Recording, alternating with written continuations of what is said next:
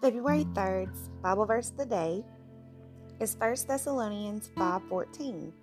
Now we exhort you, brethren, warn them that are unruly, comfort the feeble-minded, support the weak, be patient toward all men.